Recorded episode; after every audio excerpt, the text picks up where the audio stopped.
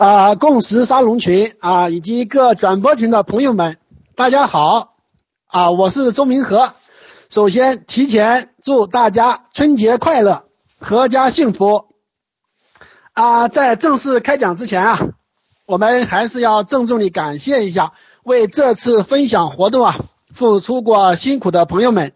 啊，没有大家的这种付出和坚守啊，就绝对不会有严冬时节。这一场场暖心的交流活动啊，因此在将来的历史上，必将铭记住我们这一群热爱自由并勇敢地追求自由的人们。呃，今天我要向大家分享的这个题目啊，就是重读大清的灭亡。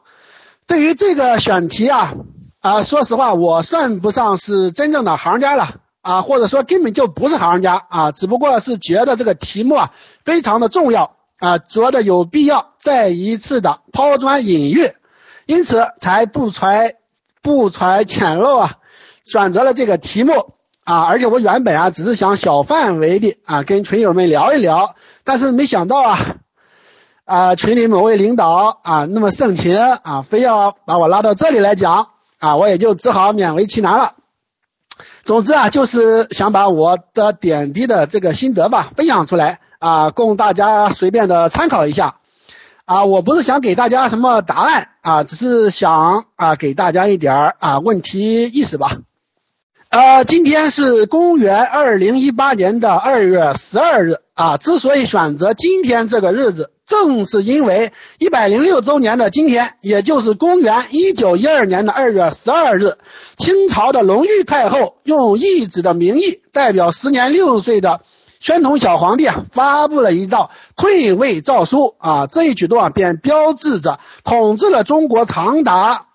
二百六十八年的大清王朝正式宣告终结啊！这个中国只要是这个长城以内了啊，皇冠落地，尊权陨灭啊！这对于有着两千多年皇权专制传统的中国而言，无疑是一件惊天动地的大事变。作为后人呢，我们啊已经知道啊，虽然中国人成功地结束了帝制啊，但是破山中贼易，破心中贼难。中国社会啊，却并没有因为这场顶格得到人们想要得到的东西，反而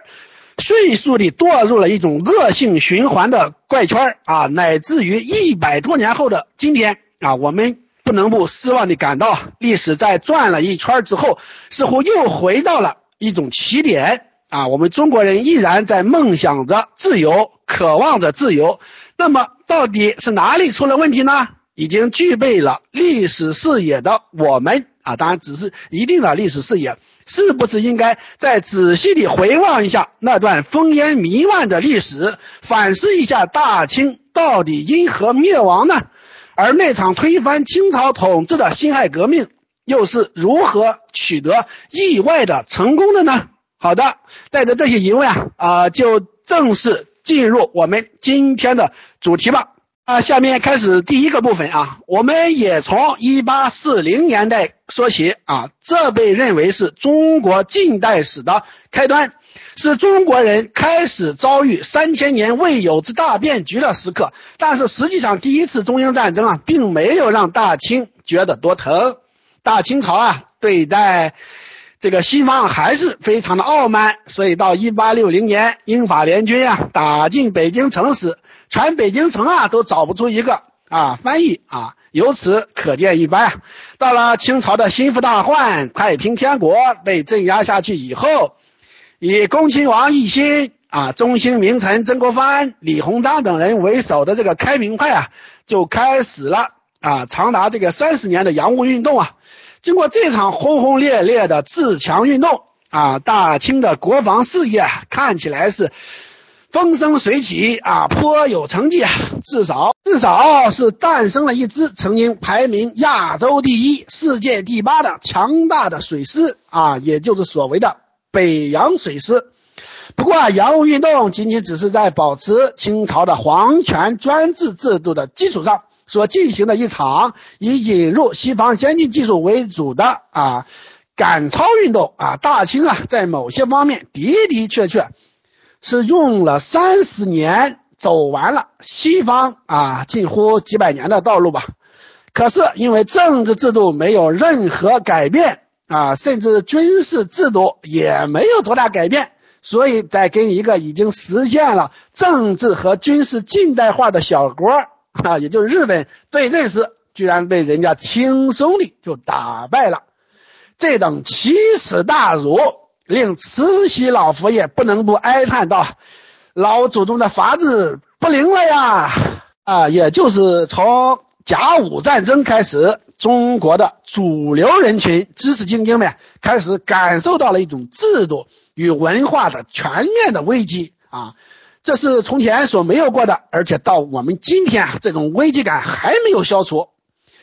因此，有些历史学家就认为，其实中国近代史的真正开端啊，要从甲午战争之后算起啊，从中国人真正觉得被打疼了开始算起啊。呃，值得一说的是啊，按照过去我们所固有的这个历史观念认为啊，中日甲午之战是不可避免的一场交锋啊。但是我们检讨历史发现，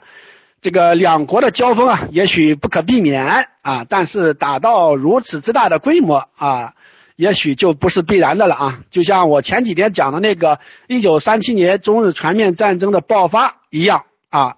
这个细节大家可以仔细了解一下，这里我就不细述了啊。也就是让在让大清啊疼到肉里的这个《马关条约》签订后三个月的啊，一八九五年七月十九日，清廷发出了一道主旨为仿照西洋新法整顿中国旧法的上谕啊。甲午战争的惨败宣告了以官办和官督商办企业模式的破产。啊，既然这个国企啊、官企玩不转了，那么促进私企、民企的发展也就势在必行。因此，在中国资本主义的发展史上，一八九五年七月十九日的这道上谕啊，就具有了划时代的意义啊。在这道上谕中啊，中国的统治者第一次明确地宣布支持、鼓励和保护创办民营企业，鼓励民间资本。收购效益不佳的国有企业啊，明确宣布经济政策应与国际惯例接轨啊，以促进自由资本主义的发展啊。在接下来的二十年的时间里，这个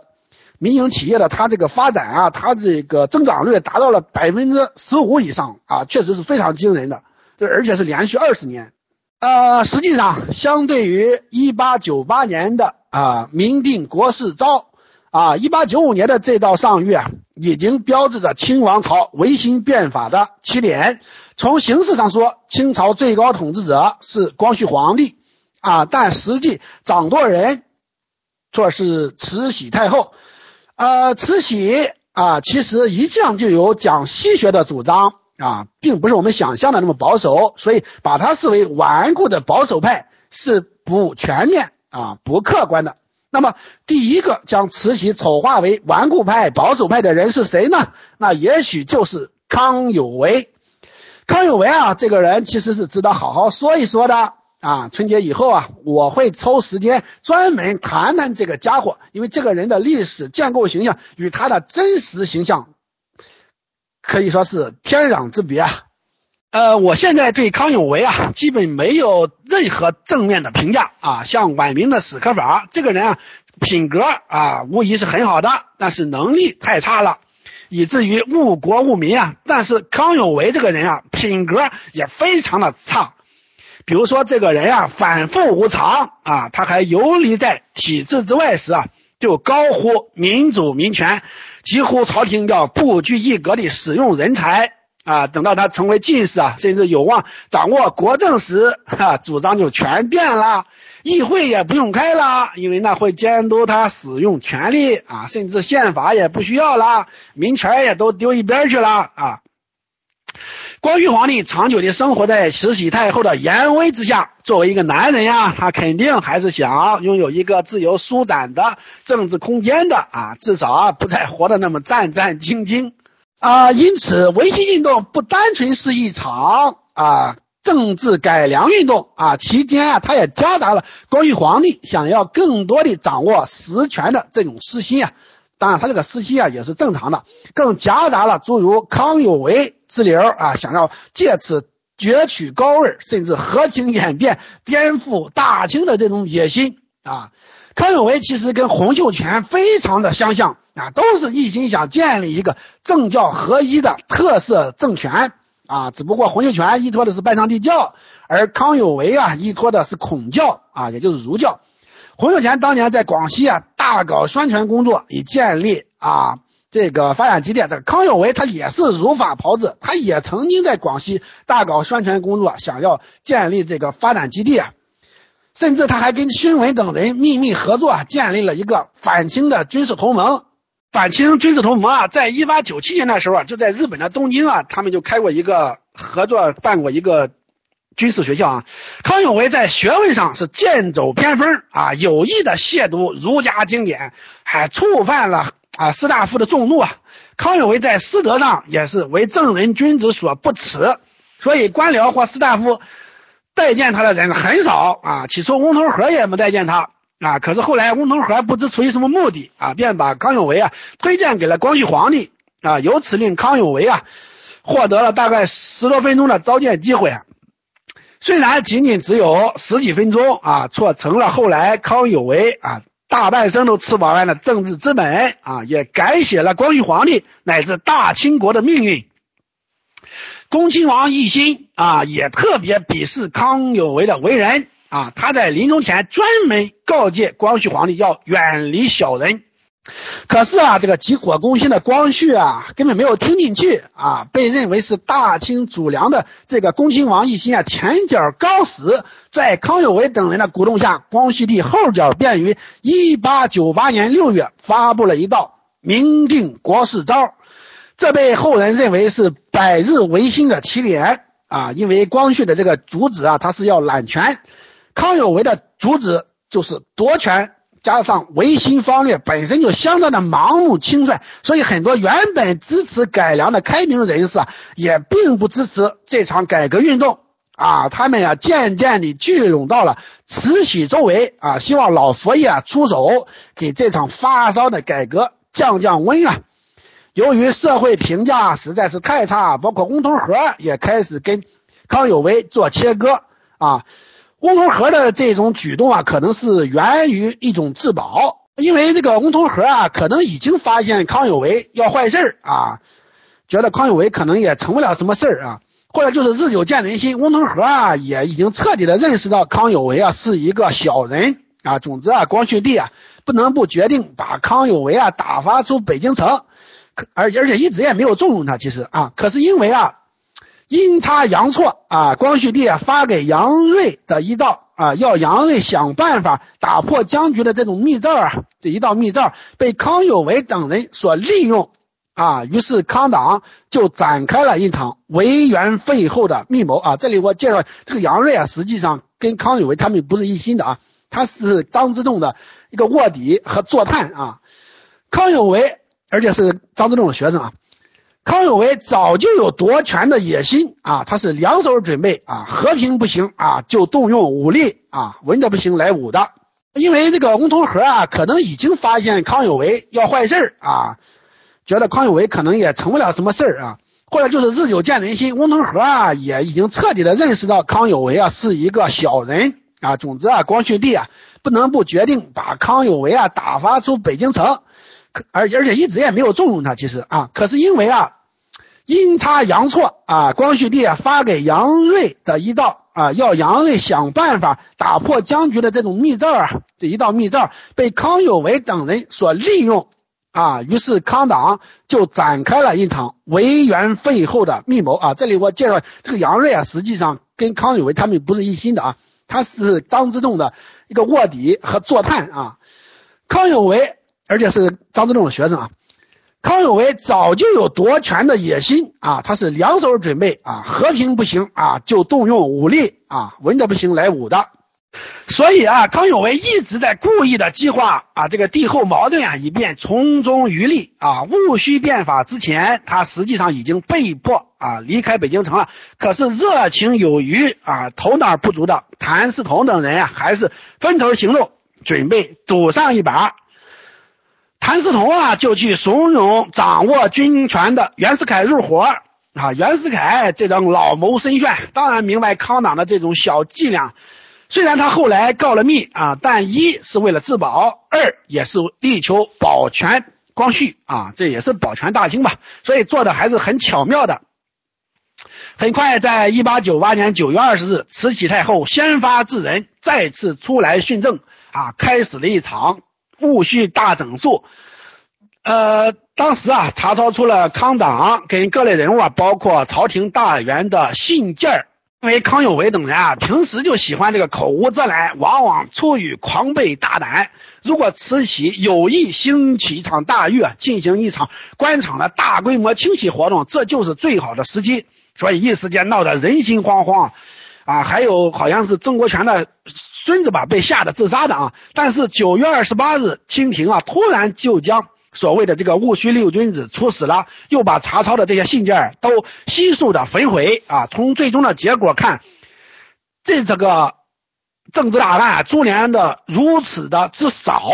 啊，也算是皇权体制下非常罕见的了啊！可是啊，在慈禧老佛爷看来，这场百日新政并没有收到增强国家实力和巩固个人权力的效果，反而还引发了一场大的危机。疏远了忠于自己的守旧势力，一时间令慈禧对西学和维新的观感大变。此时啊，守旧势力开始啊疯狂的反扑啊，力量大为增长啊。这里边就是以那个什么端王呃载一吧等人和什么刚毅等人为首啊。慈禧也决定回归旧制，以收拾人心。啊，包括像当时的湖南巡抚陈宝箴啊，也是就是陈寅恪的爷爷啊，在湖南进行了新政，也被殃及。而且因为英国、日本等列强在康有为、梁启超等人的问题上故意放水，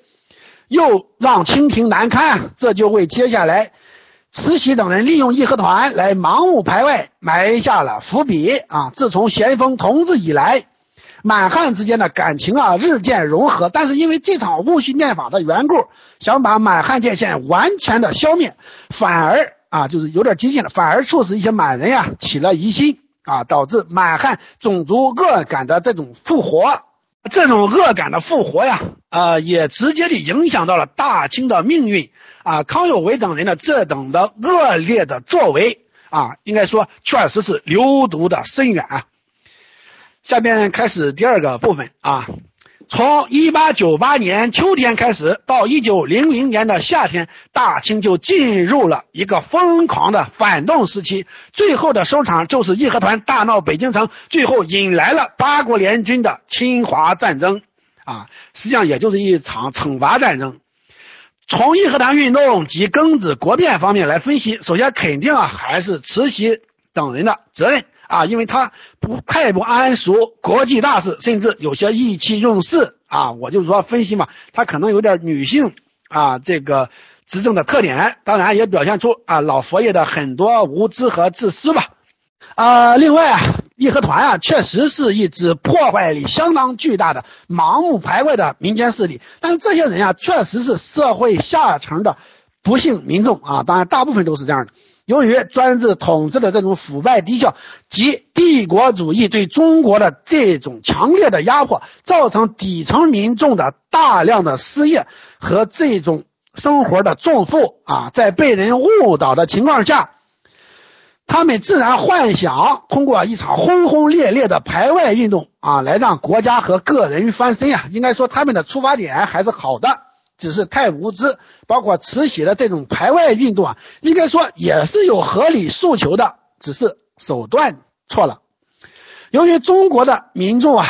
两千多年来深受皇权专制统治的荼毒，所以身心都被严重的扭曲啊。一旦有了发泄的机会啊，就会变得格外的狂暴和野蛮呀。所以义和团呀，杀人真是杀的太多，而且特别残酷。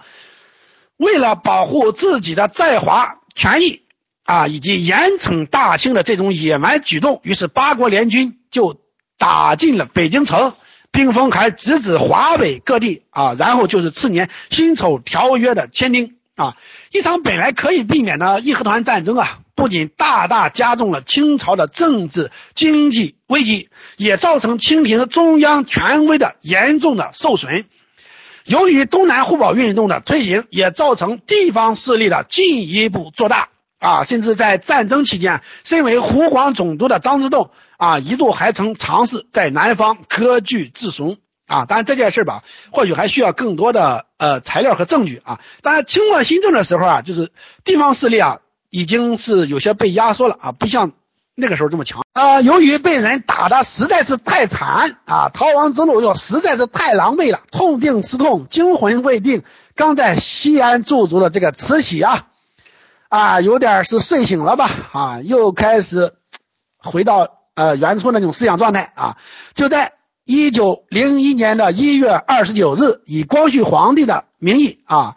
颁布了一道变法的诏令啊。慈禧表示啊，要重启。被戊戌政变所中断的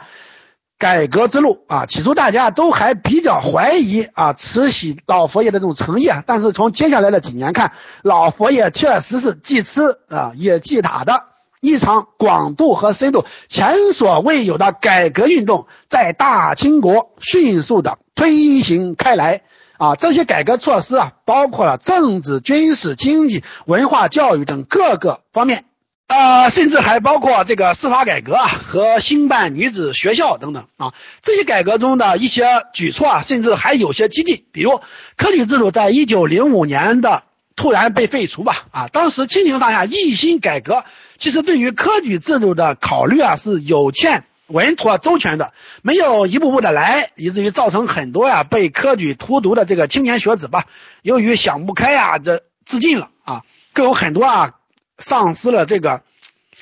这个，这个叫什么来？这个人生进取的这个路吧，啊，后来他们干脆加入了这个革命的行列啊。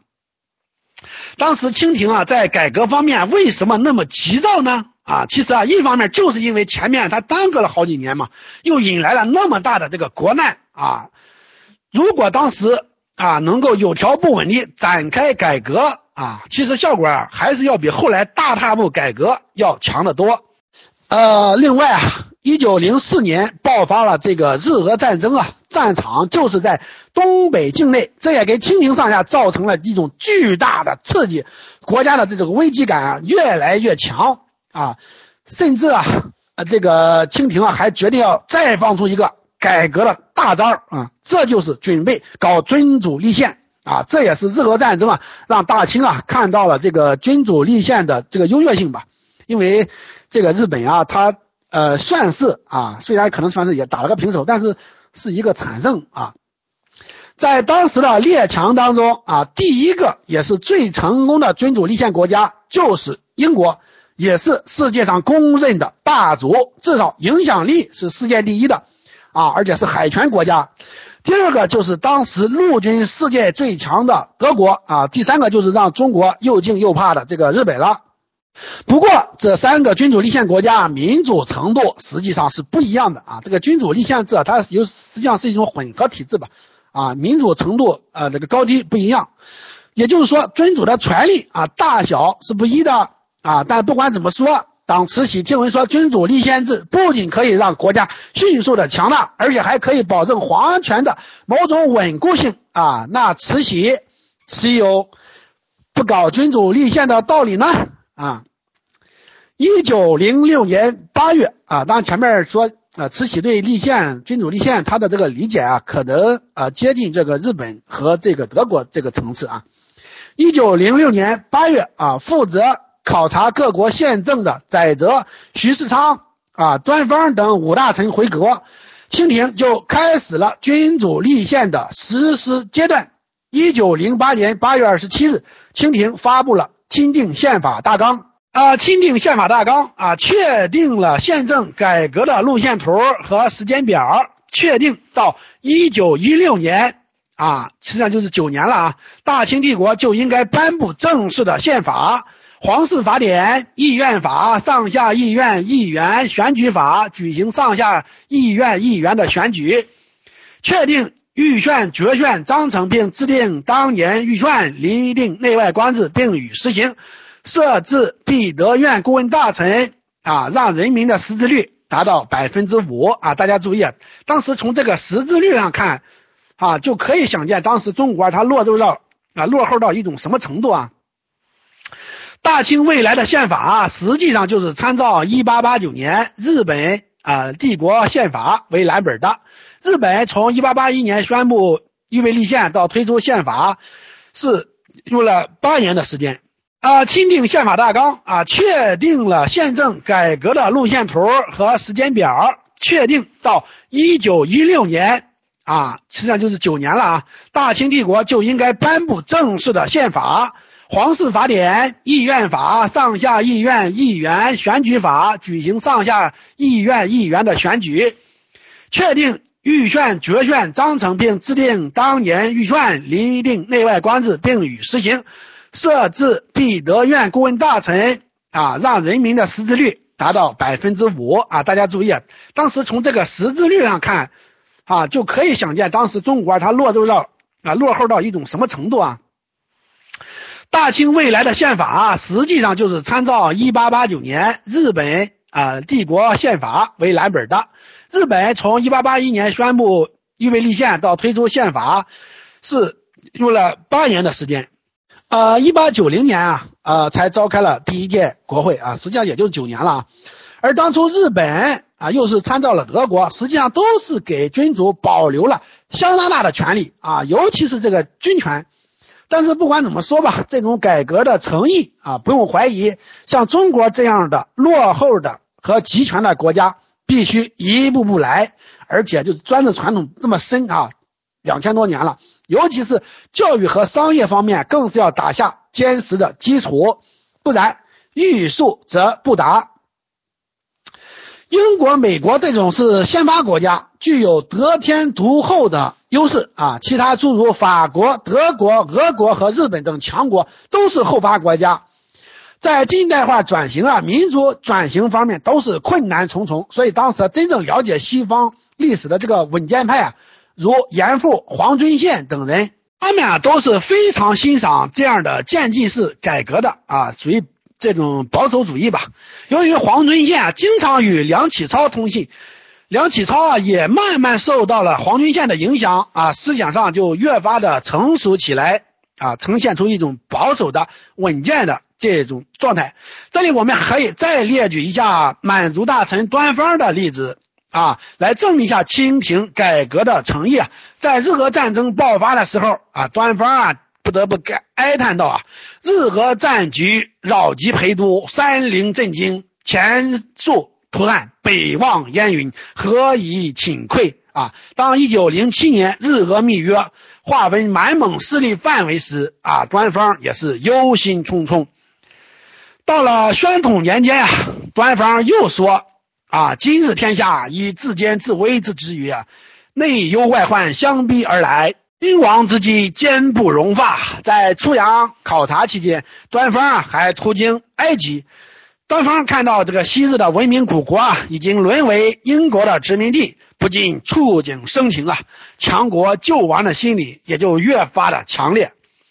中国的近代化转型道路确实是坎坷的、曲折的，造成这种局面的不仅仅是两千多年皇权专制传统深入骨髓的恶劣影响，其实也包括了中国的运气太差。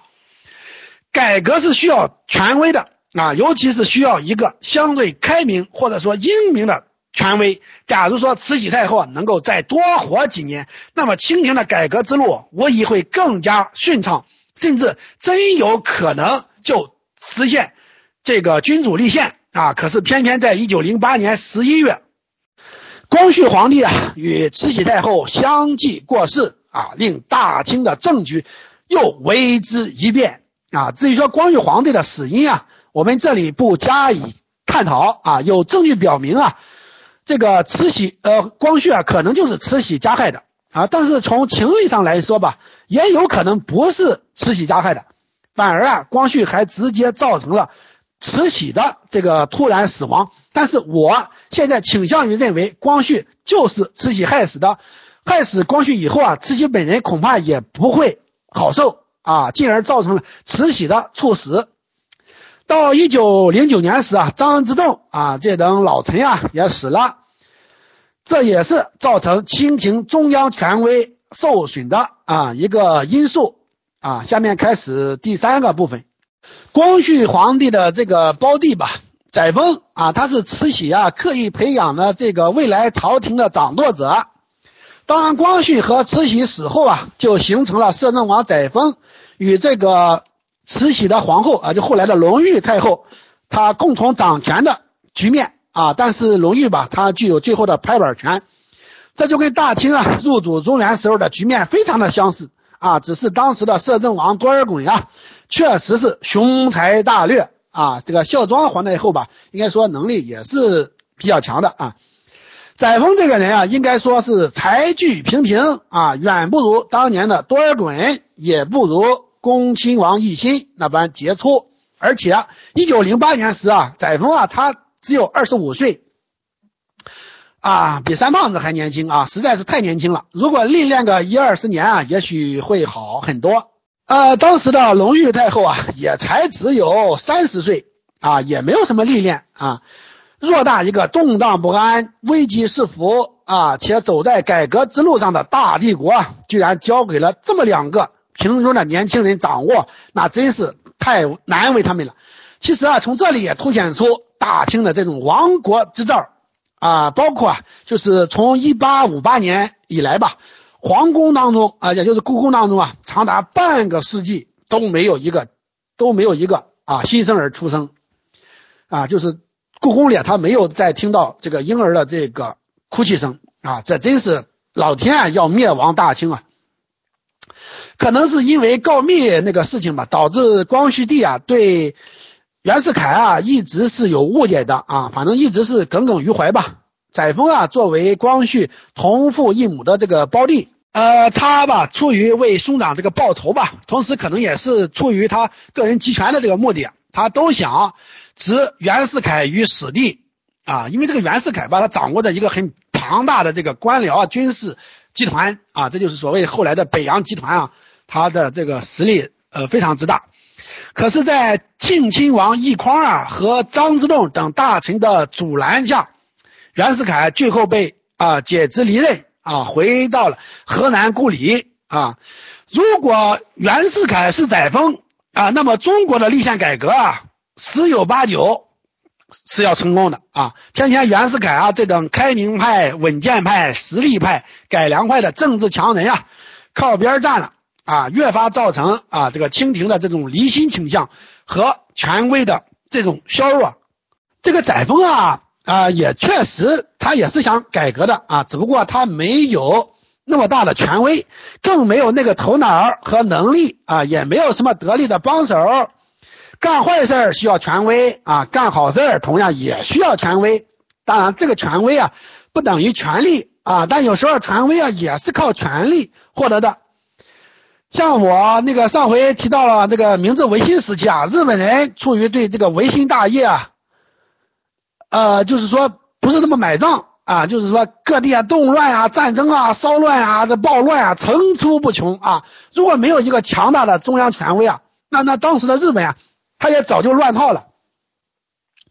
为了树立清廷的这种权威吧，载沣啊确实需要在一定程度上啊集中权力。啊，尤其是啊，要把军权抓在手里，而他的才具啊又不足以啊，载沣的这个才具吧，他不足以识别和重用人才，因此啊，就出现了满人进、汉人退和亲贵得势的这种局面啊。当然，这其中啊也造成了啊亲贵内部的这个矛盾与分裂啊。比如说这个庆亲王奕匡吧，啊，他是老一辈的了啊。就是大清的最后一个铁帽子王，他受到了排挤啊，他和呃一些其他人啊，呃，为了加强国防啊，载沣啊又开始啊重新这个筹建海军吧啊，算是那个重组海军啊。为此给 各省的财政啊造成了这个巨大的压力了。因为这个海军吧，它它比较烧钱啊，在这个过程当中啊，载沣啊又让自己的这个胞弟啊载洵执掌海军啊这一帝国的重器，反而啊让久负人望的这个萨镇兵出局啊，以这样的举动啊，确实是让人很怀疑这个清廷改革的这个诚意啊。虽然改革啊确实啊还在蹒跚的进行。在推行宪政方面，应该说载沣啊还是有诚意的啊，并没有对慈禧的旨意啊有所忤逆啊。当时的这个陕甘总督申允啊，他反对立宪啊，结果就被载沣开缺。此举也显示出了啊载沣的决心啊。可是载沣啊，他在处理很多问题上，呃。都是缺乏这个眼光和能力的啊，再加上当时的这个国内的立宪派们啊，本身啊，他对于如何推进立宪改革啊，也是稀里糊涂啊，一遇到不如意的地方就鼓噪不已啊，高呼朝廷没有诚意啊。实际上，推行立宪的过程中啊，他又必然的伴随着啊中央和地方的这种权力的争夺啊，很容易造成了各种的混乱。啊，还真的是需要一点耐心，不行啊。可是相反的啊，这时候的人心啊，却开始变得异常的浮躁。立宪派主导的请求速开国会的请愿活动啊，接二连三的上演，但都被清廷以九年的既定承诺所拒绝。一九一零年十月，发生了东北学生啊，因为请求速开国会而割断手指的事件。慈禧啊，隆裕太后啊，感动于学生的这种炽烈的爱国热忱，也感到国内外局势的这种紧迫性啊，于是命载沣等人尽可能说服那些反对速开国会的大臣。最终啊，这个朝廷进行了让步啊，决定在宣统三年设立内阁啊，宣统五年啊召开国会。这个宣统五五年啊，就是一九一三年了啊，实际上就是提前了三年。呃，也许是因为这个危机感太过强烈吧，或者说是把立宪看成了一种速效救心丸啊。立宪派啊，对清廷的让步居然还不满足，包括东三省的部分民众啊，整日生活在日俄两国的欺凌当中，也迫切要求速开国会啊，提出了希望在宣统三年就召开国会的请求。这样的请愿活动啊，当然是其情可悯，其情可哀啊。但是这种举动也确实显得非常的过分。毕竟清廷已经做出了适度的让步，如果一而再、再而三的让步，那朝廷的权威和信用就丧失掉了啊。这一次啊，载沣是生气了，对请愿活动啊进行了弹压吧。虽然。呃，最后虽然压制住了这股民意啊，可是清廷啊，实际上也没落到什么好啊。民众对革命的向往啊，明显是加深了。呃，当然了，我们这里可以再分析一下，为什么很多看起来有学问或者是有地位的人都倾向革命呢？啊，这里我想先归纳几点啊，这几点其实就是解读大清为什么灭亡的啊很重要的几点。第一就是清朝是满族入主中国，而中国传统文化传啊，中国文化传统中啊，历来他倡导一个东西，这叫华夷之辩啊，这就给士大夫阶层的反满情绪啊提供了信仰支持啊，这就跟这个元末啊，就是很多士大夫支持朱元璋一样啊，比如说早先啊，谭嗣同啊这种官二代啊，他的父亲就是。做过湖北巡抚吧，谭继洵啊，极端的仇视清朝的统治，啊，谭嗣同啊，就极端的仇视清朝的统治啊。那个另外民间势力啊，江湖势力啊，他也有一个反清复明的传统啊，像什么三合会啊，就是如此。这个陈公博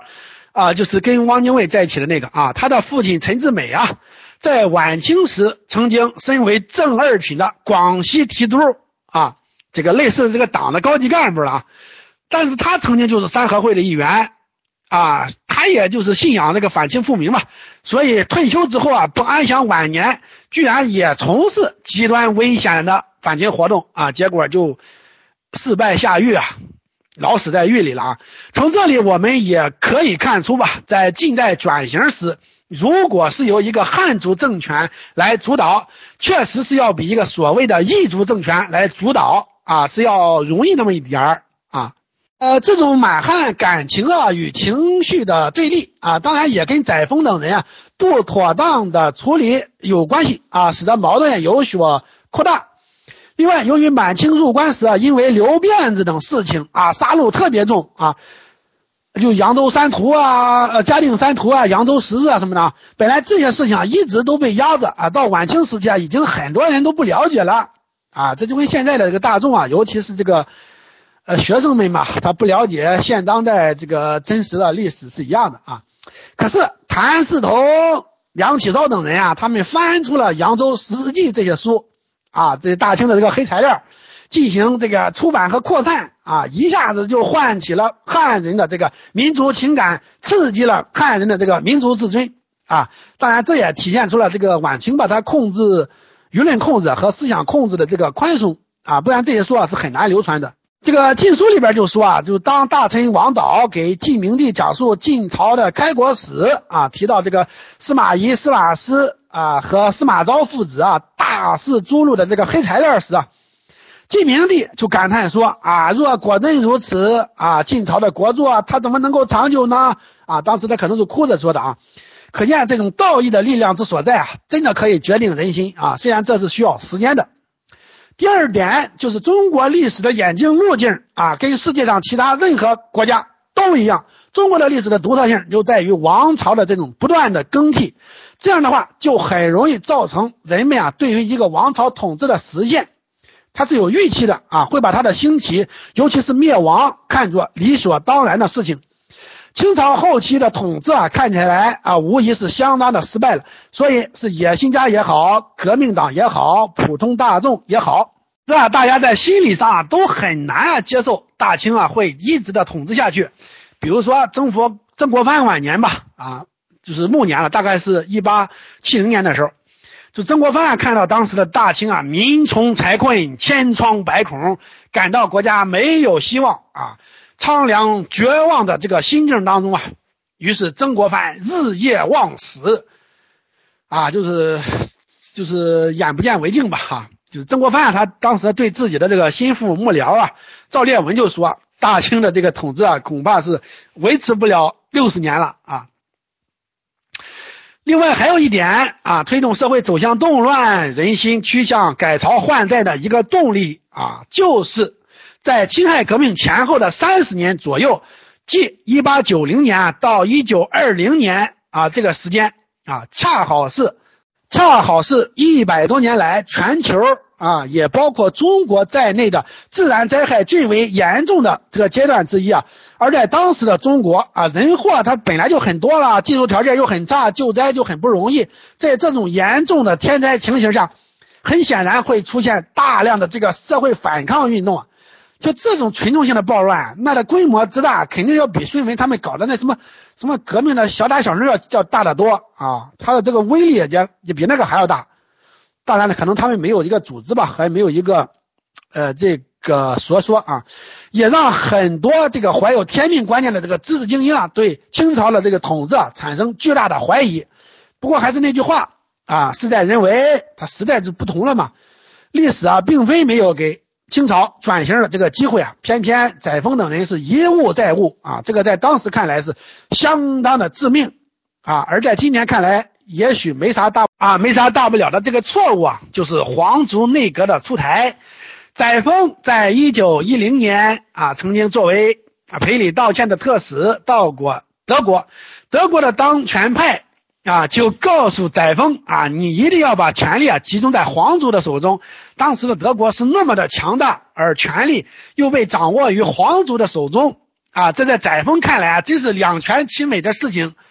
当时啊，在组织责任内阁时啊，载沣啊也有点信不过汉族大臣啊，甚至他都信不过一般的这个满族大臣啊，所以当责任内阁这个名单出炉的时候呃，其中呢就有九名啊这个满族，四名汉族，而这九名的满族大臣俩里边居然有七位是皇族，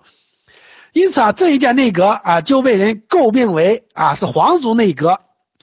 与光绪三十二年，就是一九零六年的官制改革中啊形成的，就是比较平均的这个满汉比例相比啊，五年后的这个皇族内阁，它就很容易给人留下充满义汉啊，甚至重满排汉的这种不良的印象。把德国的国情照搬到中国来啊，我们只能说载沣这个小子啊，他是东施效颦，邯郸学步，生搬硬套，刻舟求剑啊。他是完全不考虑他的这个政治影响，深入的检讨历史啊，就是我们的这个张明老张明啊老师啊，他就说啊，这个皇族内阁没啥大不了的啊，为什么呢？因为那帮满人他根本没啥能力啊，久而久之吧啊，自然就会向好的方向转变的啊，因为这个当时他整个的大方向是啊向好的啊，这这马勇老师嘛，他也说这个皇族内阁吧，它只是过渡性质的啊，将来肯定会得到改进的。而且君主立宪吧，它有权力制衡的这个制度架构，这内阁啊，将来他也要向这个国会他负责啊。可是呢，当时这样搞啊，后果就很严重，不但国内舆论哗然，连国际舆论啊也给了差评。总之，这个皇族内阁的出台啊，造成了这个立宪派啊与清廷的进一步的这个离心倾向，可能也影响到了这个西方列强对于清廷的态度。啊，未来在辛亥革命发生时啊，西方列强就普遍采取了一种中立态度啊。显然有些同情中国革命啊。从载沣的生平来看啊，载沣啊确实不是那种事权的人啊。他给大清啊这艘巨轮吧掌舵啊，也确实是让他心力交瘁啊。所以等到他被迫下台的时候啊，他回家后居然说什么：“哎呀，这回总算可以回家好好的抱孩子了。”啊，结果还气了他的夫人啊，就骂他没出息啊。后来就他的儿子啊，溥仪啊，跟日本人合作时啊，载沣啊，他也一直是非常反对的啊。下面开始进入第四个部分啊，进入近代以后吧，造成中国的近代转型乃至现代转型的最大的障碍究竟是什么呢？我认为既不是什么帝国主义，也不是民众愚昧无知啊，那到底是什么呢？其实啊，还是啊两千多年的这套极端的烂污制度所催生出来的一种腐恶文化。这种顽固而强大的腐恶文化，首先就会严重侵害那些所谓政治精英人物，让这些政治精英人物啊变得贪婪、恃权和腐化。从上到下的这个官员们，真的可以说是腐败入骨啊，就像今天一样了。最终让这个民族付出了极端惨重的这种代价。官场的腐恶现象，就是晚清啊，真是触目惊心啊！反映这一现实的书籍，虚构的有《官场现形记》啊等小说吧，真实的有《道贤宦海见闻录》啊张吉新的啊等这种个人自述。当然啊，腐恶文化也会影响啊，就是一般的人吧，不仅是官员了，当然呢，这个影响官员更深一点。这个成为辛亥革命导火索的保路运动，其实也体现出了这一点啊。也就是说，反抗者不一定就是正义的、镇压的，也不一定就是多么的邪恶啊。当然啊，我们这里必须强调啊，这是特指晚清啊，因为晚清啊，它毕竟没有烂透，毕竟人家确实是在改革啊，成绩也是有目共睹的。啊，而且当时吧，清廷所面对的内外压力实在是太大了，内部啊有来自各地的暴动和革命党的威胁，外部啊有列强的欺凌啊，清政府也不可能不进行有效的改革。因此说，作为我个人而言，我不希望此时的清廷被革命推翻，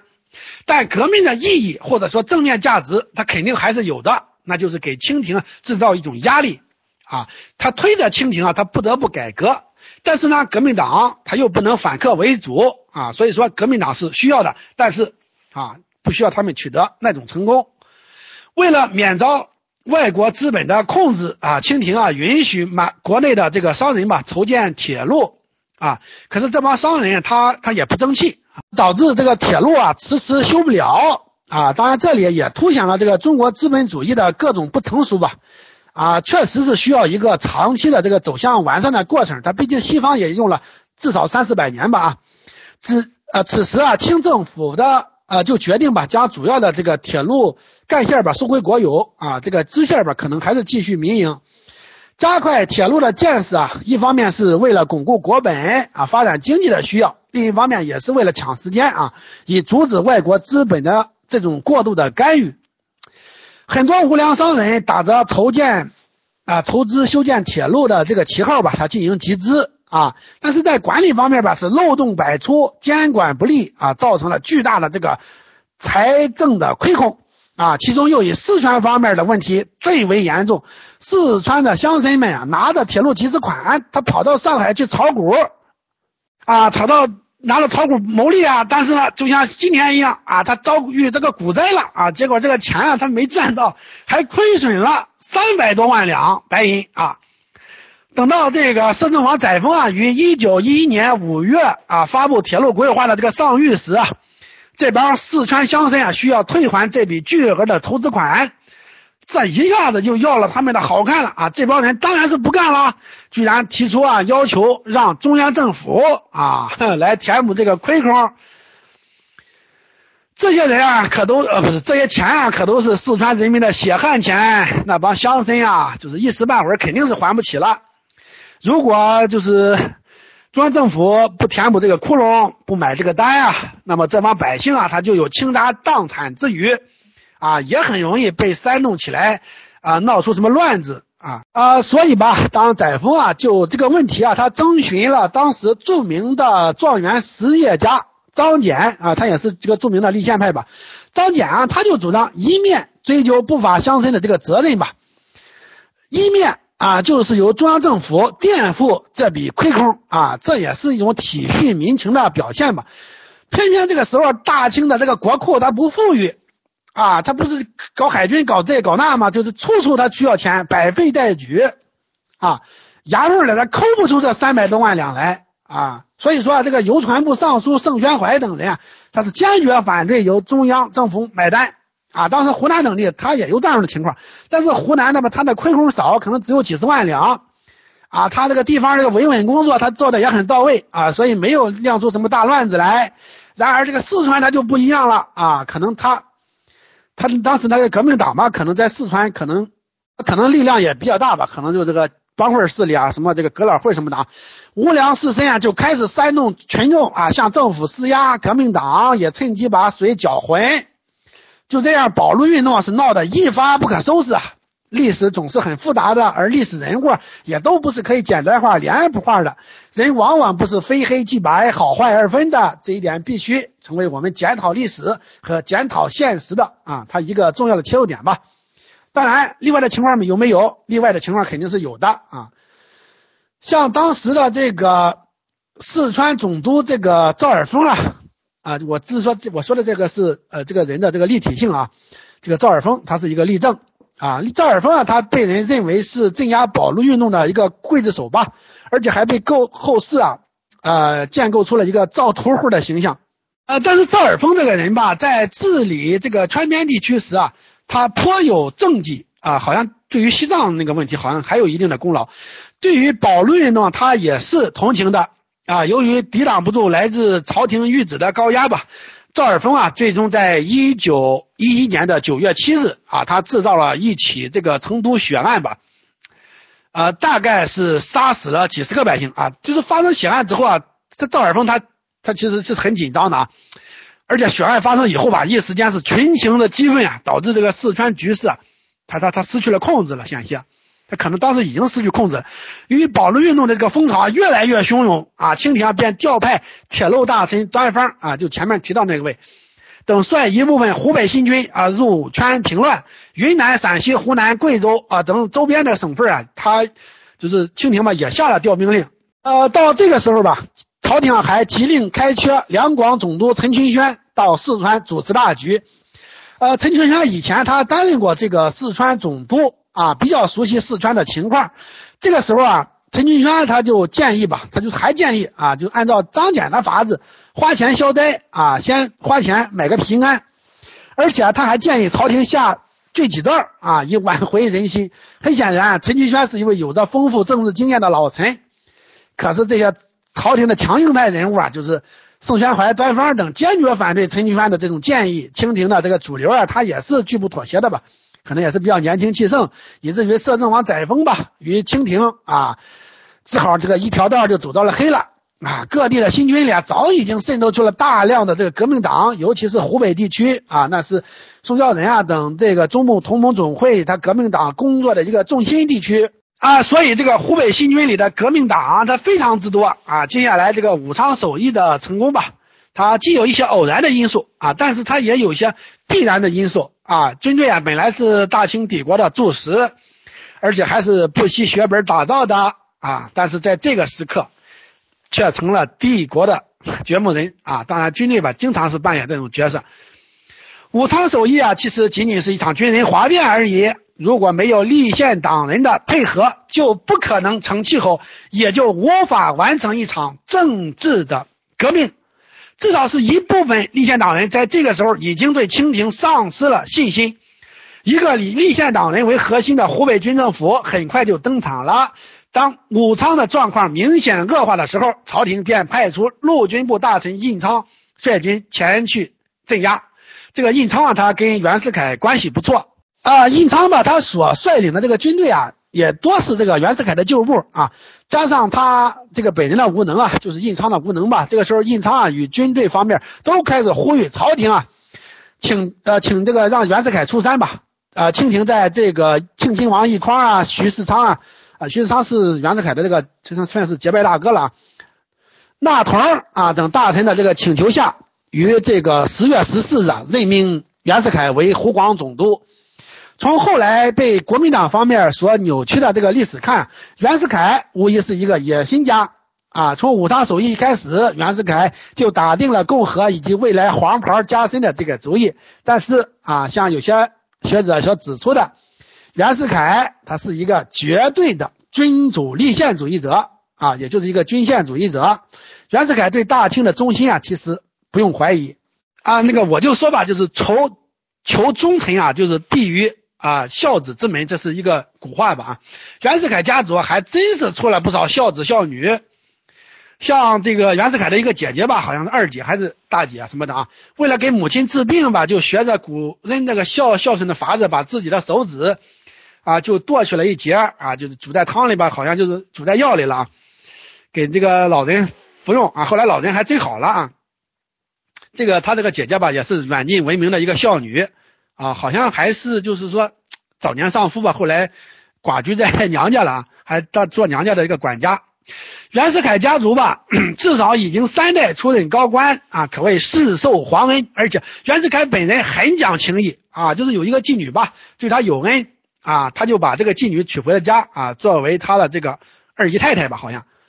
呃，而且推行君主立宪改革吧，就是把君主的权力尽量的剥夺。啊，到了一九一零年代啊，袁世凯他没有必要削尖了脑袋再去搞什么改朝换代的勾当，那样太危险也太不值得啊！就像曹操说的，把自己放到火上去烤一样啊！这个时代既然不用不需要冒这种险了，其实所以说就没有必要削尖脑袋再去啊做什么皇帝了。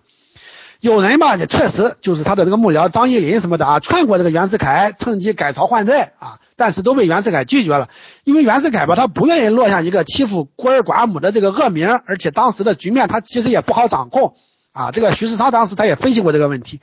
啊，就是说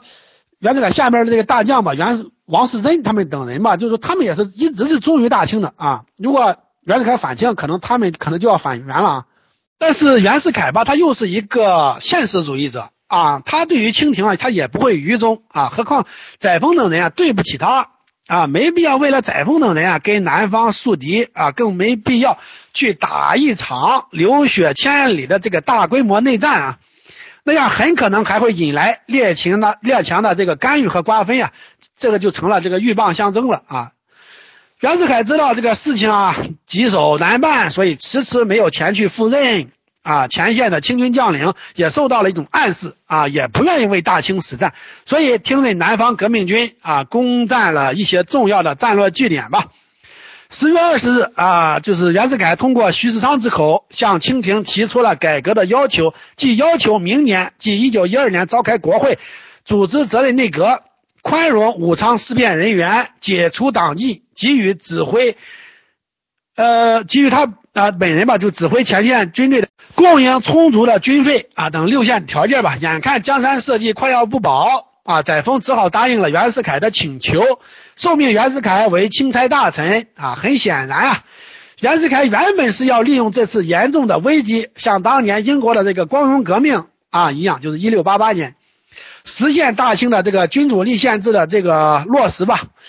这其实啊也是袁世凯本人啊与一大批啊立宪党人追求多年的这个政治理想。在当时看来，这个这一步其实一点都不积极啊，因为那是人家那个英国吧，就是三百年前的啊，就是说已经是那个局面了啊，或者当时已经二百五十年以前。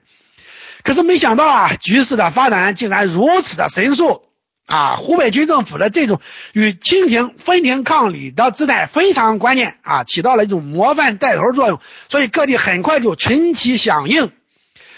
呃，湖南、陕西、江西三省经过一番斗争啊，也相继宣布独立。到十一月初，山西、云南也相继独立啊。至此，已经有六个省脱离了这个清廷的控制。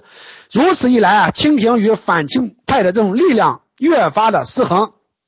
啊，这个时候啊，清廷的这个后院他又起火了啊！驻扎在河北滦州吧，可能就今天的唐山附近的这个新军第二十镇官兵啊，基于啊大义和义愤啊，发动了一场军事哗变啊！他们也是要求把清廷啊立即实现君主立宪啊！但是这个举动其实是非常危险的，他进一步他就有可能搞共和啊！南方啊是军事政变，北方是军人干政，其实其实这都不是什么好兆头啊！对于将来的政府而言啊啊，就是说。如果有足够的中央权威压住军人才行，不然肯定是后患无穷了，造成这个反复的这种军人干政。呃，就是滦州方面吧，提出了这个十二条政纲啊，很快这个资政院起草了一个名为《宪法重大信条十九条》的这个文件，上交朝廷，其中体现的思路啊，就是参照了这个英国君主立宪主义的这个大致原则，在空前的这个危机状态情况下。清廷表示啊，只有两条底线不接受啊，这就是共和和排满，其他的都可以商量。这是中国的这个君主立宪事业已经无限的接近当年的英国。如果各方达成适度的合作与妥协，那么中国的整个的政治面貌必然会焕然一新。可是偏偏在这个时刻，激进与野心压倒了合作与妥协。贵州、江苏、浙江、广西、福建、安徽、广东等省也相继宣布不再是大清国的属地啊，不再承认清政府是唯一合法的政府。当然，各个省吧，它之所以宣布独立啊，它原因是很复杂的，大多数啊其实只是出于对革命党的防范啊，用宣布独立的方式阻止革命党夺权，就是我走革命党的路，让革命党无路可走啊，大概就这么一个思路。其实他们嘛，就是说不是啊，并不是对于什么孙文啊、革命党啊他们的一种啊，就是说一种认同吧。一时间墙倒众人推，过骨乱人锤啊，多米诺骨牌效应更加明显。很多原来的体制内人员为了自保，也纷纷加入了反清的队伍，至少是跟清廷划清了界限啊。其中就是刚才提到这个张謇，他是立宪派的领袖之一吧，他的这个变化最为典型，也很能说明问题。啊，张謇在武昌起义的发生的时候是主张进行镇压的，啊，后来还是主张镇压，但是等到他看到南京被革命党拿下，反清派大势已成的时候，呃，他就是觉得吧，可能是大清的这个气数已尽吧，啊，就是张謇这种持有保守立场的稳健派，啊，居然也选择了共和的立场。当然了，他为什么选择？我觉得可能也跟前面我举的那几个那几点它有关系啊。所以说这个。怎么说呢？所以说大清嘛，它转型确实要比这个汉人政权它要难那么一点啊。等到南方啊半壁都沦为反清派的天下时啊，袁世凯等人也没有底气可以轻易武力削平了。这个时候，袁世凯已经是副总责的这个内阁总理大臣了。呃，袁世凯不得不接受湖北军政府的这个大佬黎元洪的要求啊，听从列强的劝告，同意进行休战与和谈。啊，这是南方啊向清廷提出了共和的主张，袁世凯于是派出自己的这个心腹干将唐绍仪前往南方议和。呃，唐绍仪吧，他是美国留学归来的啊，骨子里有点向往美国的这个共和主义吧，所以他还是很同情南方的这个主张的。反正这个一来二去吧，在各方的压力下啊，清廷啊最终同意由国民大会啊来决定未来的政体。可是就在这个时候吧，孙文啊就是孙中山了，他突然从海外返回国内啊，孙文这个激进派的到来啊，为南北和谈啊又注入了一种新的不可控的因素啊，就非常不可控吧。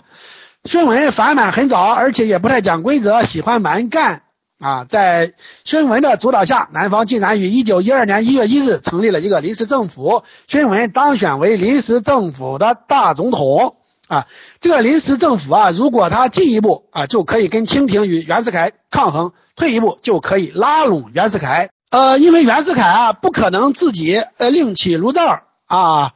如果把临时政府大总统的位置许给他啊，那么不仅可以。啊，作为一种利诱，而且可以打消袁世凯这个欺负孤儿寡母的这种道德过滤，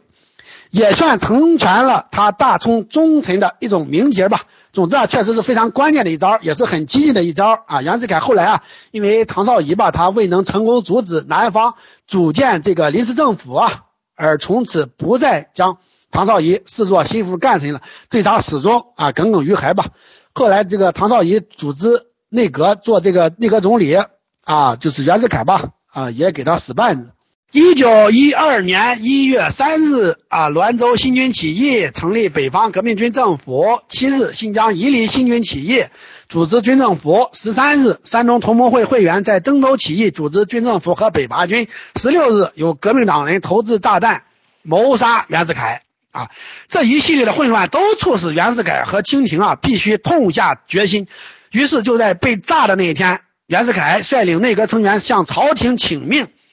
希望朝廷从全局考虑，迅速宣布共和。啊，当然，促使袁世凯最后转变的还有一些因素，比如他的嫡系段祺瑞等人啊，居然也倾向共和。啊，这就是后来这个诏书说的，北方诸将啊主张于后啊，主张这个共和啊。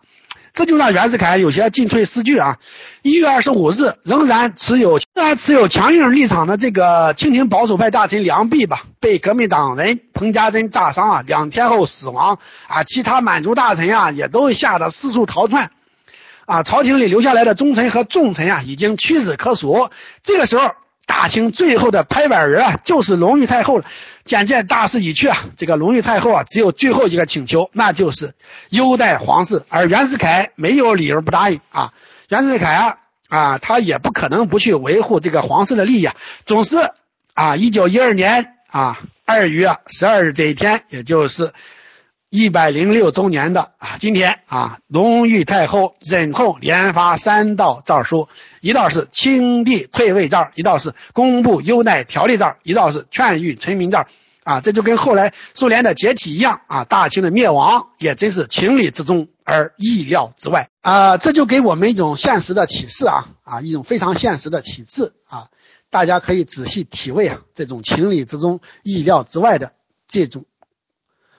啊。下面进入第五个部分吧啊，最后一个部分。辛亥革命能够从一次武装暴动转化为一场权力的和平交接，并最终确立了一种非常理想的立国原则，这无疑是非常伟大的。甚至于像清帝退位诏本身啊，也被今天的法律学者认为是一种中国版的光荣革命。可是我们还是要说，真正的光荣革命不仅实现了伟大的妥协。而且也保留了君主制，实现了一种集君主制、贵族制、民主制于一体的，可以起到有效制衡的这种混合体制。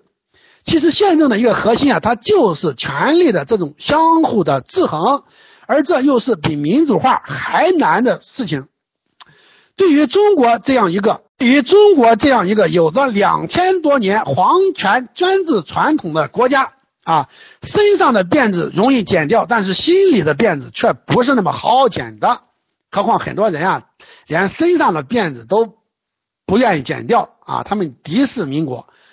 中国的整个的社会结构、权力结构，在长期的专制统治之下，就是造成能够自治的小共同体被破坏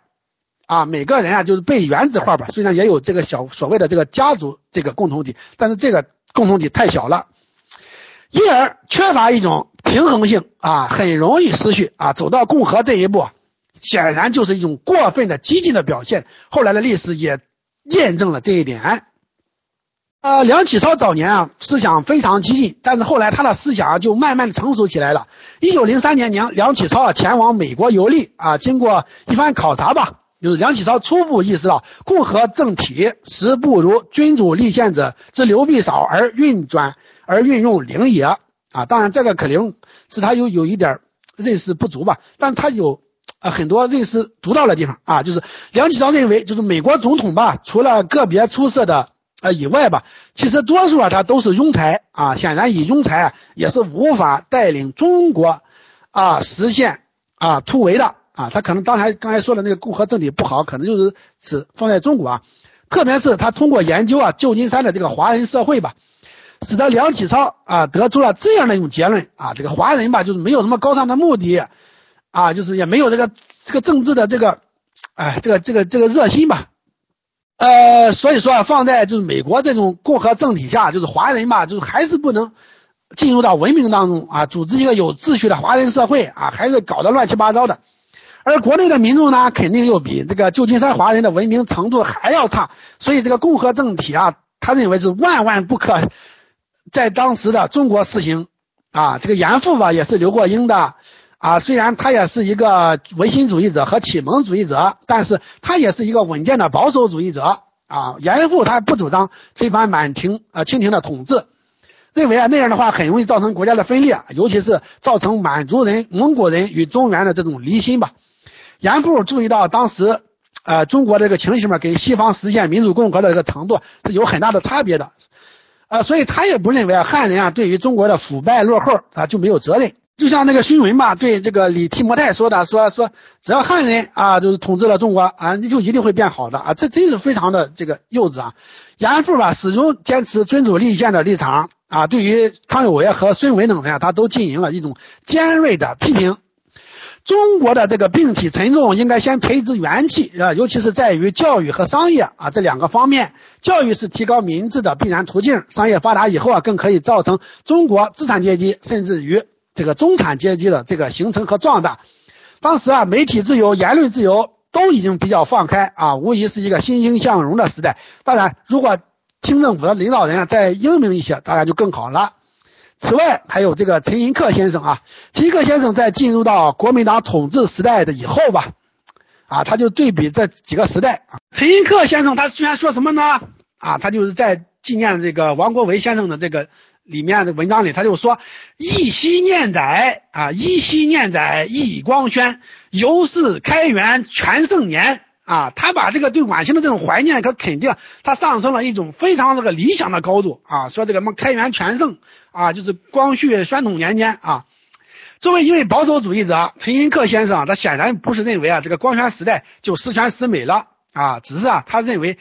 相对而言啊那是中国历史上最好的时代。啊，至少是其中之一吧。其实这就是一种保守主义的立场啊。相反啊，当时共和主义主张的两个重要人物吧，一个是宋教仁，当时二十九岁啊，也非常的年轻啊。我认为啊，就是宋教仁吧，还是过于理想主义了，对于清朝统治吧，也非常的仇视啊。另外一个他就是孙文了。啊孙文这个人我已经批评了很多次啊，未来肯定还将继续批评下去。孙文这个人啊，其实是既不懂中国，也不懂西方，言行。高度分裂，思想认识极端肤浅和混乱。孙文看到美国共和制度的好，就考虑让中国也实现共和。可是他忘记了美洲大陆一直就没有过君主的直接统治，美国的地方政治传统也跟中国大相径庭。法国当时是一个共和制国家，但是法国就老出问题，也有拿破仑称帝，还有路易家族复辟以及拿破仑三世称帝啊。就是到了二十世纪初，法国的共和政治啊，依然存在各种严重的弊端，所以宋教仁啊就认为法国的这个多党内阁制不可取。孙文啊还提出了一种啊，就是宋教仁嘛，他认为当时英国的这个两党内阁制比较科学，但是人家那是君主立宪啊。孙文啊还提出了一种跨越式塑形共和的观念啊，老想着中国可以抄近路赶超西方，这种毫无自知之明的历史跨越理论吧，让中国真是深受其害。因为后来还有一个人啊，具有这种比他还要疯狂的这种超越理论啊，那就是毛啊。历史看起来已经远去了，其实完全没有，至少我们头脑里的认识问题啊。还多半没有解决。二十世纪的中国是激进主义和超激进主义猖獗的时代，这种激进主义、盲动主义、蛮干主义啊，可是害苦了中国。当然，暴政发生时行使自卫权，那不是激进主义，那是英国宪法里赋予人民最合理、最正当的权利。那么，有人或许要问了：为什么在二十世纪的中国思潮里？那些稳健理性的态度和想法往往没有市场呢，反而越是慷慨激昂的声音，越是呼喊救国的口号，似乎才愈能撼动人心。刺激。其实这就表现出中国民智啊，尤其是知识界的一种不成熟。这种不成熟啊，既反映了学识的低下，其实也往往伴随着道德素养的低下。在那些所谓的政治精英里，啊，充斥了太多的野心家。啊，有一些吧，可能起初他不是野心家，但是因为整个竞争环境吧太恶劣啊，慢慢人性他就发生了异化啊，他也就成了野心家了。当然啊，也是因为整个知识群体吧比较愚昧，所以容易被一些大众啊大忽悠所迷惑啊。像留学日本的留学生啊，就是都是心态浮躁、不学无术、思想激烈，就是像宋教仁吧这种都是凤毛麟角了，这非常非常罕见的人物啊。就是其实吧，还有就是，啊，社会吧越衰越乱啊，人们的思想他就普遍容易激进啊，他就是想走捷径啊，想赶快的就好起来嘛，就是啊，啊那个张千帆老师吧，他总结专制社会的病症啊，他就列举了几项嘛，就是无耻懦弱激进、轻狂好战势力啊。他在解释这个激进的特征时就说啊，若是这样的国家，激进的声音就越受追捧。温和理性的主张越受冷落啊，即便存在，也必然微弱寡助啊，最后淹没在嬉笑怒骂的汪洋大海之中。呃，法家啊，其实就是中国的这个传统激进主义吧，法家就是不择手段追求富国强兵的。现在的这个激进主义者也多半继承了这种基因啊，也是极端的功利主义啊，第一目的也多是这个富国强兵。啊，其实鲁迅啊，他的思想其实也包含这个背后隐隐喻的，就是富国强兵，就是一种赶快强大啊。当然啊，现在的这个中国式激进主义啊，也结合了外来的一些恶劣因素，所以变得异常的恶劣，比传统的这个法家还要恶劣。好了啊，到这里就结束我们今天的分享吧。最后，我再强调一下，本次分享仅仅是一次抛砖引玉啊，只是想唤起大家对于这个问题的关注和反思而已啊。我无法保证上述历史细节的准确性，更要承认啊，我的个人观点啊，完全是一家之言啊。另外，今天的现实啊，与历史具有很多的相似性，但是肯定啊，也不那么一样，所以请大家不要随便这个对号入座啊。民主宪政是高难的事业，它不仅考验我们的智慧和学识，也考验我们的道德啊！一百多年了，我们确实应该有点长进啊！希望我们大家一同长进吧。好了，呃，谢谢大家的收听，也再次感谢转播员朋友们的转播啊！再次祝愿大家新春快乐啊！那个，我先回答这个呃第一个问题啊，就是能否对比一下当时的这个俄国改革吧？呃，就是。俄俄国吧，在受到这个日俄战争的挫败和一九零五年革命的这个刺激以后吧，呃，他也加快了改革的这个步伐啊，跟这个大清它有点类似啊。一九零六年五月啊，沙皇政府吧，他公布了一个基本法啊，虽然这个沙皇吧，呃，依然他保持有很大的这个权利啊，但是这个呃下议院这个杜马哈。他议员嘛，也获得了这个重要的立法和预算的这个权利与职能啊。呃，当然这个杜杜马的这些权利吧，他是受到了很大的限制的啊。当时的这个俄国大臣维特啊、斯托雷平啊及杜马中的这些立法者们呀，努力的设法，努力的设法，根据建立在公民社会基础之上的现代化的专制统治的理念和精神啊，来建立一个比较稳固的政体。啊，可是这个沙皇尼古拉二世吧，在骨子里却坚信应将国家的一切合法权利吧集中于皇帝一人身上。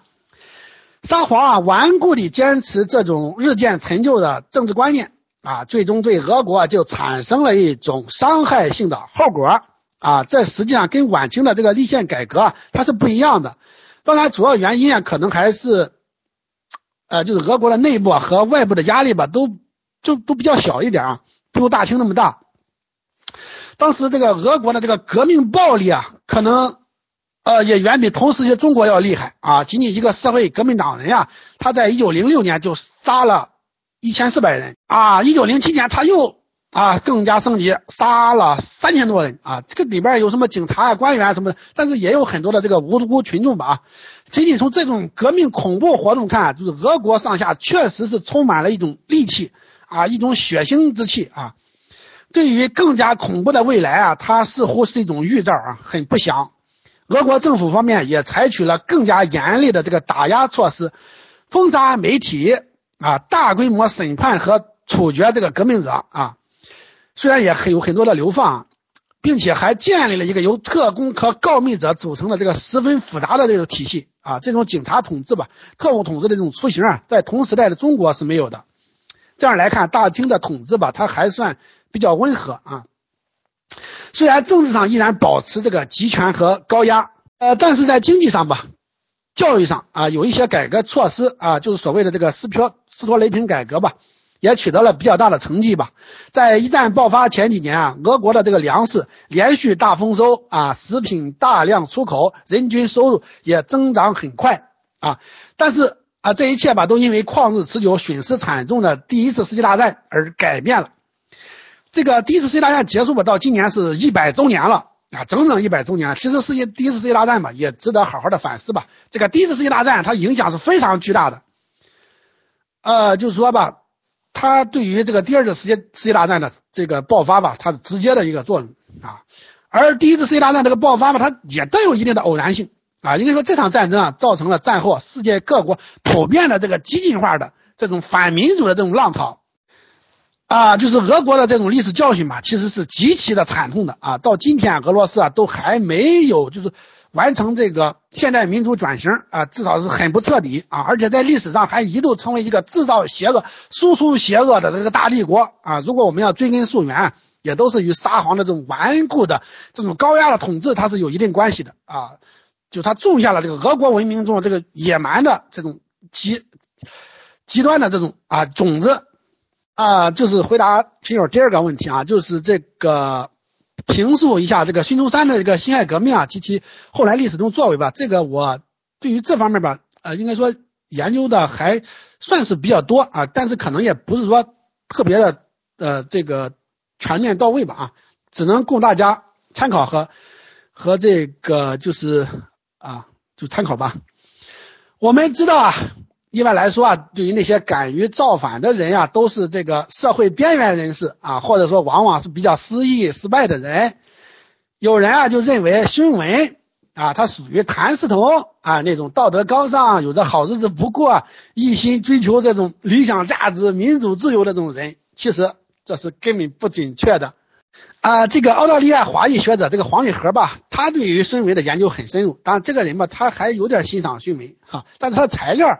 啊，提供的确实比较权威，比较到位啊。我们可以看一下他的这个材料，他就说，孙文的这个教育背景和学历资格啊，使他就是孙文吧，很难在传统中国出头。他属于这个香港西医书院吧，属于大专文凭啊，一个一个专科啊。于是他就到澳门行医吧，在澳门吧，孙文受到这个同行排挤啊。当时吧，他也是借了很多钱吧，投资药店，后来也失败了啊，就是背方背了他的一身债啊。这个时候，孙文是对社会啊，就是非常的不满啊，也非常痛恨满清的统治吧。可能有些官员们也刁难过他，什么可能勒索过，有可能啊。但是吧，孙文还是幻想着进入体制，所以吧，他试图结交这个盛宣怀啊啊等大臣吧，又给这个李鸿章上书啊，但是都没有成功吧啊。这这些事情，康有为啊，他也都干过，但是人康有为吧。这好歹有点中国这个学的底子啊，就是这传统的这个儒学的底子，而且能忽悠是吧？好歹就是说还让光绪接见了呢那么那么十几分钟啊。当时吧啊又是啊而且吧康有为还考中了进士了啊。当时吧，又是呃甲午战争的这个特殊时期啊，天性叛逆的这个孙文啊，他从小就仰慕这个洪秀全啊，于是，在一种不满、失意和愤懑当中啊，就毅然走上了类似洪秀全的这种道路。就孙文的口号，他就是反满啊，利用的这个革命主体啊，还是那种倡导反清复明的这个江湖势力、会党分子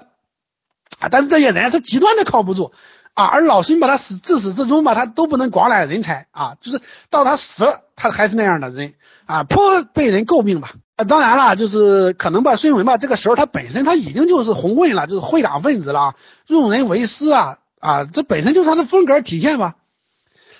呃，当然我们要说吧，就是当时中国的这个专制统治啊，确实是非常野蛮和残酷的啊，这是毫无疑问的啊。如果需要改变这种局面，关键还是在于这个方式方法。啊，而且我们吧，就尽量的推动，就是自上而下的改革，不要从下而上啊，这也是非常危险的。而且我们还是，当然，而且当时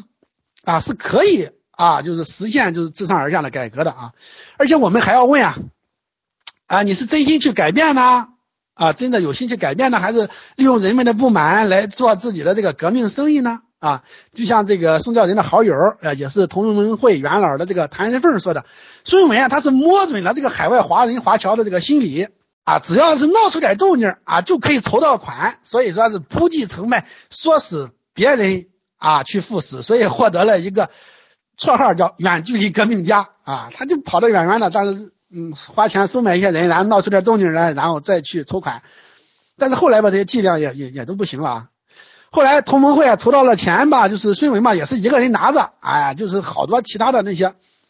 啊同盟会员嘛都是是又穷啊，就是又又难呀，反正日子过得真是特别苦。啊，气得就是宋教仁嘛和谭仁凤去找这个老孙理论。啊，最后就是他们就批到老孙嘛理屈词穷啊，他们就是说你这是打着同盟会的名义筹的款，不是你个人的名义筹的款，所以说啊，就是我们也啊有有有这个资格来享用这笔款。啊，我们再来看孙文的这个学史啊。孙文吧，他自己吹嘘说是一八九六年以后吧，呃，他不是有个伦敦蒙难记吧？那个伦敦蒙难记吧，他其实就是人家那个谁康康黎流吧，叫叫什么什么流那个医生，英国的帮他写的啊。就是孙文吧，在欧洲啊，跟各国政要谈笑风生啊，这他自己说的啊，学到了民主自由的真经，还是他自己吹嘘的啊。后来一考证啊，什么欧洲啊，他连英国都没有出，而且啊，他连伦敦他也没有出。啊，而且也没接触什么英国的上层啊，全是跟社会的呃中下层打交道啊，甚至可能中层都没大有啊。其实从哪里学来真经啊，倒这不重要啊，只要是真经就行啊。可是呢啊，孙文学来的全是一些皮毛的东西啊，像西方学者吧啊，他们普遍还是清醒的啊，给老孙的啊往往是差评啊。比如说我前几天推荐的那个德国的那个学者写的那本书啊。就是那个讲坛社吧，就是中国近代史部分，就是日本学者吧，他们也批评这个孙文骨子里吧，就跟洪秀全一样啊，专制独裁啊，其实确实差不多啊，但是吧，可能就是孙文吧，他毕竟是啊，受过有西学这个背景，确实吧，他还能啊喊一喊这个民主的口号啊，但是洪秀全吧，他可能那时候他喊都不出来啊。当然，西方主流吧，在当时啊，就根本不看好孙文这种人，像辛亥革命发生的时候。啊，孙文想借点款 都没人理他啊，可能还是口碑太差啊。正所谓得道多助，失道寡助。我们今天的很多民主派啊啊，天然的把自己的角色啊影射到这个孙文身上去啊，其实啊那是不应该的啊。我们必须啊要做跟他不一样的人啊。孙文嘴上都是一些漂亮的口号。做起事情来啊，就完全不是那么回事了啊！可能他他他也不是说故意要骗人啊，只是他本身啊就认识混乱。但是我要说这个康有为，他就是本身他就是要骗人，他就一心要骗人，而且还因为这个谋财害命而杀人吧？呃，结果就是也是名誉扫地啊，让很多海外的华人华侨啊都看清了他的这个丑恶的面目了，所以钱也不捐给他了。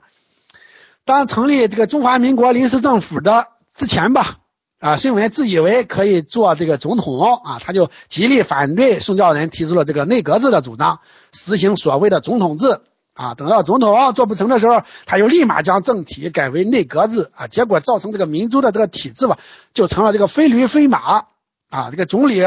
总统啊，这个权责很不清晰的这种体制啊。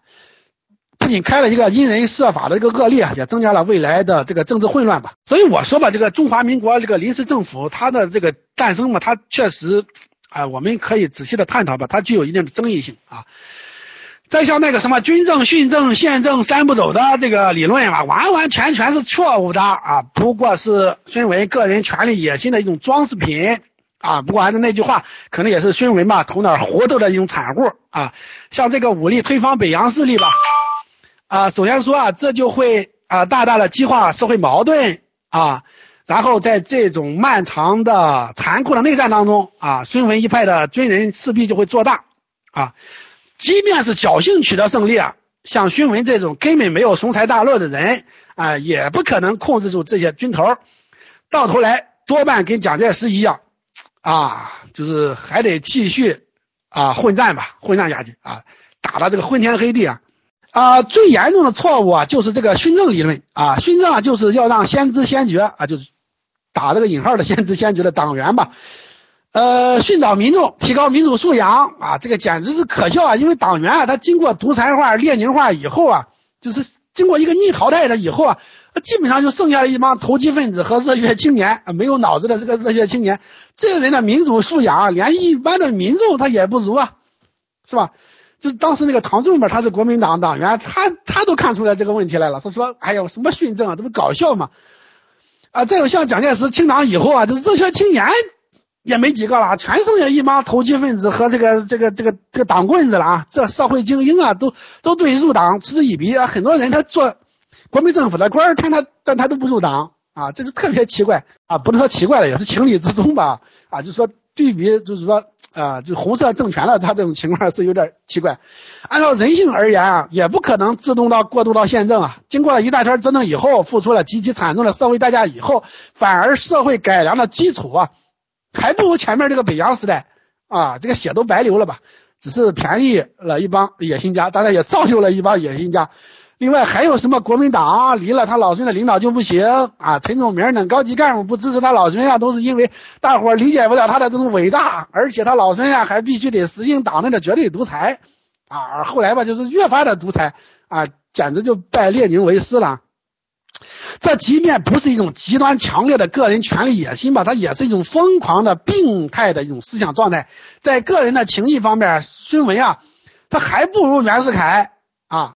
啊！像这个一八九五年广州起事啊，就是时候啊，就是孙文吧，他事先他连家人的后路他都没有安排，老娘啊、老婆和儿子的生死，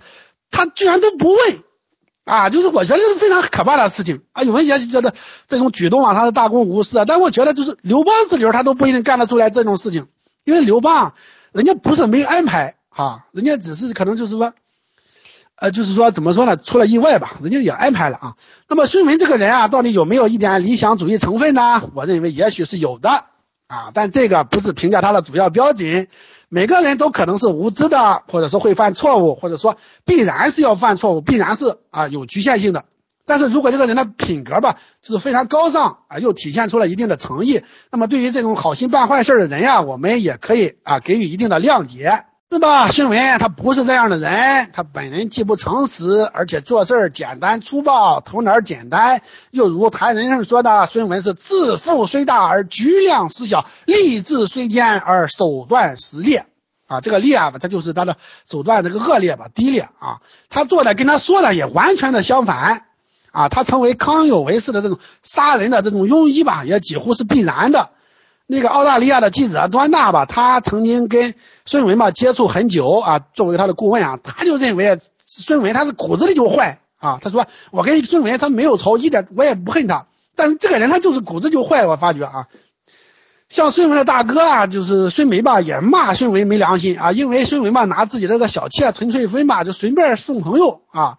那个陈翠芬吧，就是为老孙吧做过很多事情，这老孙也就不应该这样做这样的负心汉啊。孙文的这种说假话、说大话、办丑事儿的这个人格示范效应。本身就是危害巨大的啊，何况他还给中国造成那么恶劣恶劣的这个历史影响。就是到今天来说，中华民国政府的这个制度设计还带有孙文的这种思想缺陷啊，就这个这个五权宪法这个五院制这种啊。今天呢，我们啊一定要对孙文吧就实现啊一种超越吧，这种超越是可以的啊，就是说未来的这个这个这个政权了，或者说政府，或者说这个制度架构。啊，到现在我这吧还有点纳闷啊，就是像孙文这种争议性巨大、这种国际口碑这么差的人啊，怎么就在我们的民主人士当中成了精神偶像呢？啊，真是拜错了庙啊！这让让让国际上这西方人在嘲笑我们呀？难道中国就没人了吗？真的没没有那个偶像了吗？啊，这真是可笑啊！第三个问题啊，就是平息这个改革不怕慢就怕停这个话题吧啊，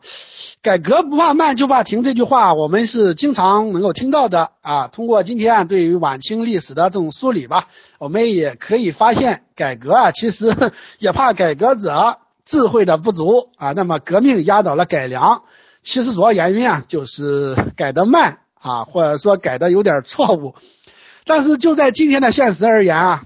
我们啊，只要改良有诚意吧，快慢基本都可以接受。当然不接受也得接受，我们只能欢迎改良啊。虽然这根本没办法乐观啊，不改恶那就是烧高香了。中国当代的转型之路很可能是一种近似罗马尼亚的版本啊。当然了，这个可能这个上下都要支付巨大的代价吧。啊，这个确实是我们不愿意看到的一种局面啊，还是希望能够实现一种自上而下的呃改革吧，改良啊。那么就是再评价这个呃，再回复这个问题吧，就是如何看待袁伟时教授啊关于袁世凯与国民党共同毁掉这个民主宪政的这种论断吧？呃，就是呃前几天那篇文章吧，我没有细看，但是我以前也有类似的观点。啊，就是我认为吧，袁世凯集团吧与孙文集团其实都是一种半私人的反民主的这种力量啊。如果这两个集团之间能够达成一种权力的这种平衡，形成一种良性的这种竞争关系啊，那倒算是中国的大幸了。啊，当然了，让两只老虎吧这个和平共处啊，这确实是很难的啊。所以进入共和后的中国会增加更多的风险和不确定性。啊，孙文集团吧，通过二次革命啊，迅速地打破了这种平衡，进而激化了国内的矛盾，啊，也让袁世凯集团吧失去了一种制衡，导致袁世凯后来啊似乎有点权力的迷失啊。不过我还是要说吧，在毁掉民初宪政的努力方面，孙文集团肯定是大过袁世凯集团的，尤其是后来吧，就是说在那个北洋初期吧，是日本。要借助孙文等人吧，就打击袁世凯的权威啊。到了后期，孙文又啊勾结苏俄啊，那产生的恶果更大了。而且袁世凯集团吧，他还是一直吸纳了各类优秀人才的一种体制内的较为健康的建设性的力量，在晚清民初的这个社会改良方面，实际上是做出了很多的贡献。袁世凯这个人的格局吧，他也比较大。啊，用人方面吧，显然他也是很有一套的啊。这点吧，他比孙文和蒋介石啊都要强得多啊，比后来那些货那更强的不知要啊要要要哪里了啊。群友爱莲问这个清末已降，我国的政治体制转型，不论是君主立宪还是共和体制，为什么总是不顺遂？其中原因很多啊，能否讲其中的关键的原因呢？呃，这个在主题演讲里边我已经说了哈，就是说。皇权专制统治两千多年，首先它对人心它产生很大的影响，呃，然后吧，就是说这个这些东西吧，它形成一个易善扬恶的这种机制啊，它造成这个人心的这种败坏啊，这就是制约这个转型的它一个很大的一个障碍吧。然后就是说。中国人吧，他愚昧落后，也是专制统治造成的。因为而且这种专制统治这么长，造成人的这种愚昧，是吧？这种落后，所以说啊，然后我又总结过，就是说为什么大陆国家，什么法国呀、德国呀、呃这个俄国呀，甚至包括这个日本，它这个近代化的转型，它特别像现代化转型，它都特别困难，都出现了就巨大的这个这个挫折。像日本，我就说它是。啊，后来转向了这个所谓的军国主义吧，德国走向纳粹主义吧，哈，包括还有这些意大利什么的哈，呃，就是说，但是相比于来说，就中国吧，它又多了一个什么呢？它多了一个这个，呃，就是近代以来，它就是一个国际这个不良因素的这种干预，啊，就是这个日本和这个苏俄这两股力量，它产生的这个力量就特别大啊，所以我我我说啊有时候。偶然因素和这种必然因素，有的时候或者是内力和外力，它有时候可以说做等量奇观的这种啊，它是这样的一个量级，它其实都影响特别的巨大。呃，那个谁吧，他说就是历史设计主义啊，他就说讲不通嘛，说历史就是说事后诸葛亮吧，就是说不能做的太出格吧，就是说好像那个意思啊。反正就是说中国的这个近代化转型、现代化转型吧，就是说就是说。极大的概率是要动荡的，为什么？其他国家也都动荡过，像法国呢动荡这么厉害啊！中国的这种动荡，它它也是带有必然性的。但是我们吧，就是还是要追究一些人的责任，尤其是看到这些人呀，他背后他的思维啊，他的行为啊怎么评价？就是说，还是说让后人吧，就吸取一种教训吧，从中得到一种深刻的教训。我希望如果能够得到这种教训的话，就说历史的这个代价和这个这个成本吧，他就不是白白付出的了啊。我就是我的初衷吧，大概就是这样的啊，所以说，呃，就是有这么一个愿望。